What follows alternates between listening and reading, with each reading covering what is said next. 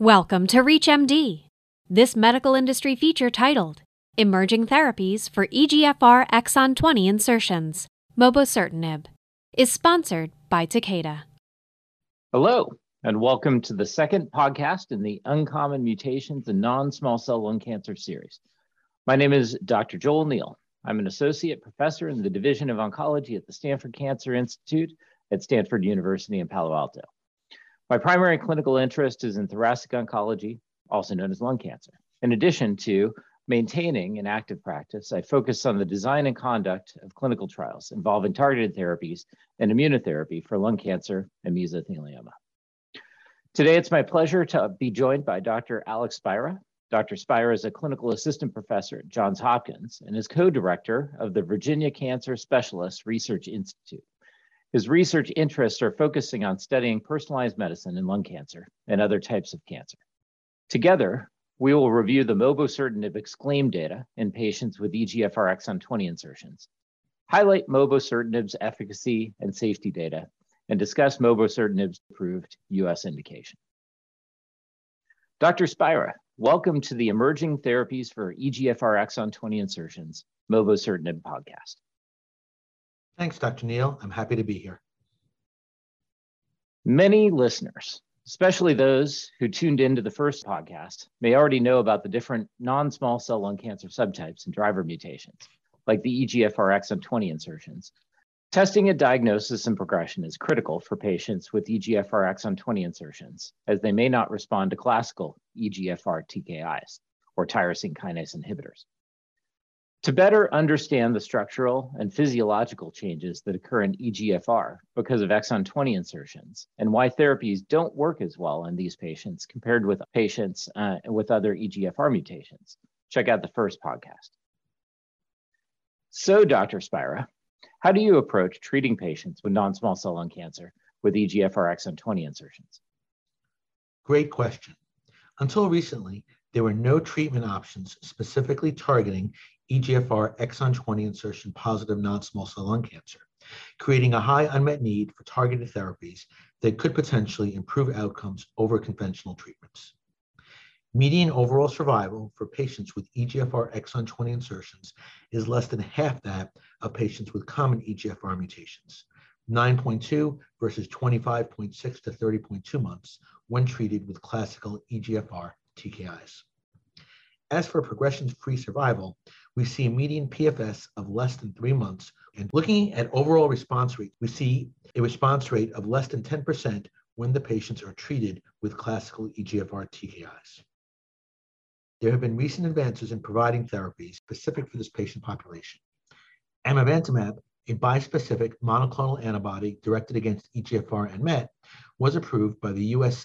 Food and Drug Administration in May of 2021 for the treatment of adult patients with locally advanced or metastatic non-small cell lung cancer with EGFR exon 20 insertion mutations as detected by an FDA-approved test, whose disease has progressed on or after prior platinum-based chemotherapy. Most recently, in September 2021, mobocertinib was approved by the FDA for the same indication. These therapies are approved under accelerated approval based upon overall response rate and duration of response. Continued approval for this indication may be contingent upon verification and description of clinical benefit in confirmatory trials. The FDA also approved the Oncomine DX target test as a companion diagnostic to identify patients with EGFR exon 20 insertion positive non-small cell lung cancer.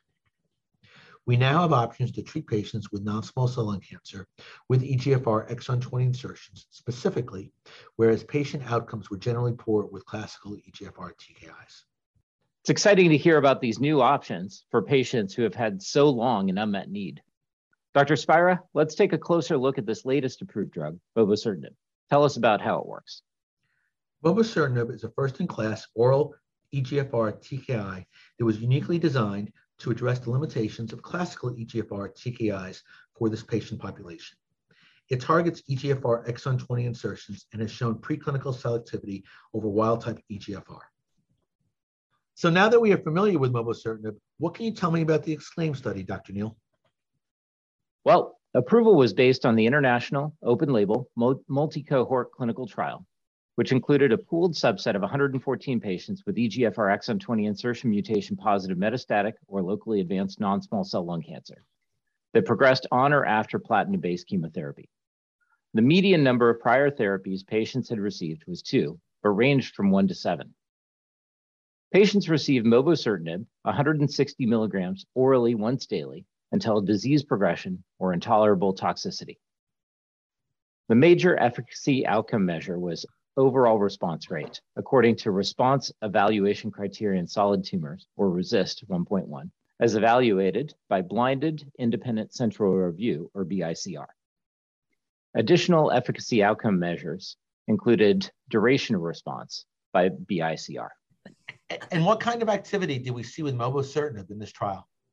The confirmed independent review committee assessed overall response rate, which was the primary endpoint, was 28%, and the median duration of response was 17.5 months, with 59% of patients having a duration of response greater than or equal to 6 months. Investigator-assessed overall response rate was 35%, with a median duration of response of 11.2 months. It's also worth noting that 63% of these patients had observed responses lasting longer than 6 months. Dr. Spira, can you give us a brief overview of mobocertinib safety profile? The mobocertinib U.S. prescribing information includes a boxed warning for QTc prolongation and torsade de pointes, and warnings for interstitial lung disease, pneumonitis, cardiac toxicity, diarrhea, and embryofetal toxicity. Mobocertinib can cause life-threatening heart rate, corrected QT or QTc prolongation, which includes torsades, which can be fatal, and requires monitoring of QTc and electrolytes at baseline and periodically during treatment. Increased monitoring frequency in patients with risk factors for QTc prolongation. The safety of mobocertinib was evaluated in a subset of 114 patients with EGFR exon 20 insertion mutation positive, locally advanced, or metastatic non-small cell lung cancer who received prior platinum-based chemotherapy. The most common adverse reactions reported in more than 20% of patients were diarrhea, rash, nausea, stomatitis, vomiting, decreased appetite and weight, paronychia, cough, fatigue, dry skin, pruritus, and musculoskeletal pain. Permanent discontinuation occurred in 17% of patients who received mobocertinib. Adverse reactions requiring permanent discontinuation of mobocertinib in at least 2% of patients were diarrhea and nausea. Dose reductions of mobocertinib due to an adverse reaction occurred in 25% of patients. The adverse reaction requiring dose reduction in greater than 5% of patients was diarrhea. Can you provide any information on managing the mobocertinib-related gastrointestinal or GI adverse reactions? Well, we know that GI toxicities are commonly observed in the EGFR TKI class and are thought to be associated with the off-target binding of wild-type EGFR in the GI mucosa. Specifically, in the subset of 114 patients who had previously received platinum-based chemotherapy, at least one GI toxicity was observed with mobocertinib in most patients, with the majority of those events being low-grade in severity. Diarrhea occurred most often during the first week of treatment, with a median time to resolution of 2 days for all-grade diarrhea and 6.5 days for grade 3 diarrhea. Diarrhea was managed with antidiarrheal medication in 74% of patients, most commonly loperamide-containing medications. Diarrhea-related discontinuation rates were 4%, and dose reduction was 11%. It's important to recognize early signs of GI toxicities. Diarrhea should be treated promptly. Monitor electrolytes and withhold, reduce the dose, or permanently discontinue mobocertinib based upon the severity of diarrhea. See the full prescribing information for recommended dose modifications related to mobocertinib adverse events. Can you provide any information on managing the mobocertinib-related skin adverse reactions? Types of skin toxicities observed with mobocertinib were consistent with those previously reported with the class of EGFR TKIs and characterized by a low frequency of grades 3 or 4 toxicity. Most skin-related toxicity events were low-grade in severity, and no serious cutaneous adverse events have been observed. Skin-related toxicity started within the first 2 weeks of treatment and resolved in approximately 11 weeks. Most were managed with skin care and proactive use of topical corticosteroids and/or antibiotics. Can you tell us a bit more about managing the QTc prolongation as well? It's important to assess QTc and electrolytes at baseline and correct abnormalities in sodium, potassium, calcium, and magnesium prior to initiating mobocertinib. Monitor QTc and electrolytes periodically during treatment. Increase monitoring frequency in patients with risk factors for QTc prolongation, such as patients with congenital long QT syndrome, heart disease, or electrolyte abnormalities. Avoid use of concomitant drugs that are known to prolong the QTc interval. Avoid concomitant use of strong or moderate cytochrome P450 3A inhibitors with mobocertinib. Withhold, reduce the dose, or permanently discontinue mobocertinib based upon the severity of QTc prolongation. So how would you summarize the main points of today's conversation for our listeners? So until recently, there were no treatment options specifically for targeting EGFR exon 20 insertion positive non-small cell lung cancer, creating a high unmet need for targeted therapies that could potentially improve outcomes over conventional treatments. And mobocertinib is FDA approved for the oral treatment of adult patients with EGFR exon 20 insertion positive non-small cell lung cancer whose disease has progressed on or after prior platinum-based chemotherapy. Thank you, Dr. Spira, for a great discussion and your insights on the emerging therapies for EGFR exon 20 insertions, specifically focusing on mobocertinib. Absolutely, Dr. Neal. Thanks for having me. It was my pleasure and always good to do this with you. It's always a pleasure to work with you too. And thank you to our listeners for joining us for this last episode of the Uncommon Mutations in Non-Small Cell Lung Cancer podcast series. Dr. Neal and Dr. Spira are paid consultants of Takeda. This podcast is intended for informational purposes only and is not a substitute for your clinical knowledge or professional judgment.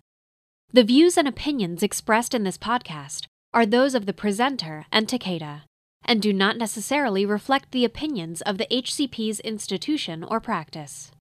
Dr. Neal's and Dr. Spira's contributions to this podcast were not part of their duties or responsibilities to Stanford University and Virginia Cancer Specialists, respectively. This program was sponsored by Takeda. If you missed any part of this discussion, visit reachmd.com/industry-feature. This is ReachMD. Be part of the knowledge.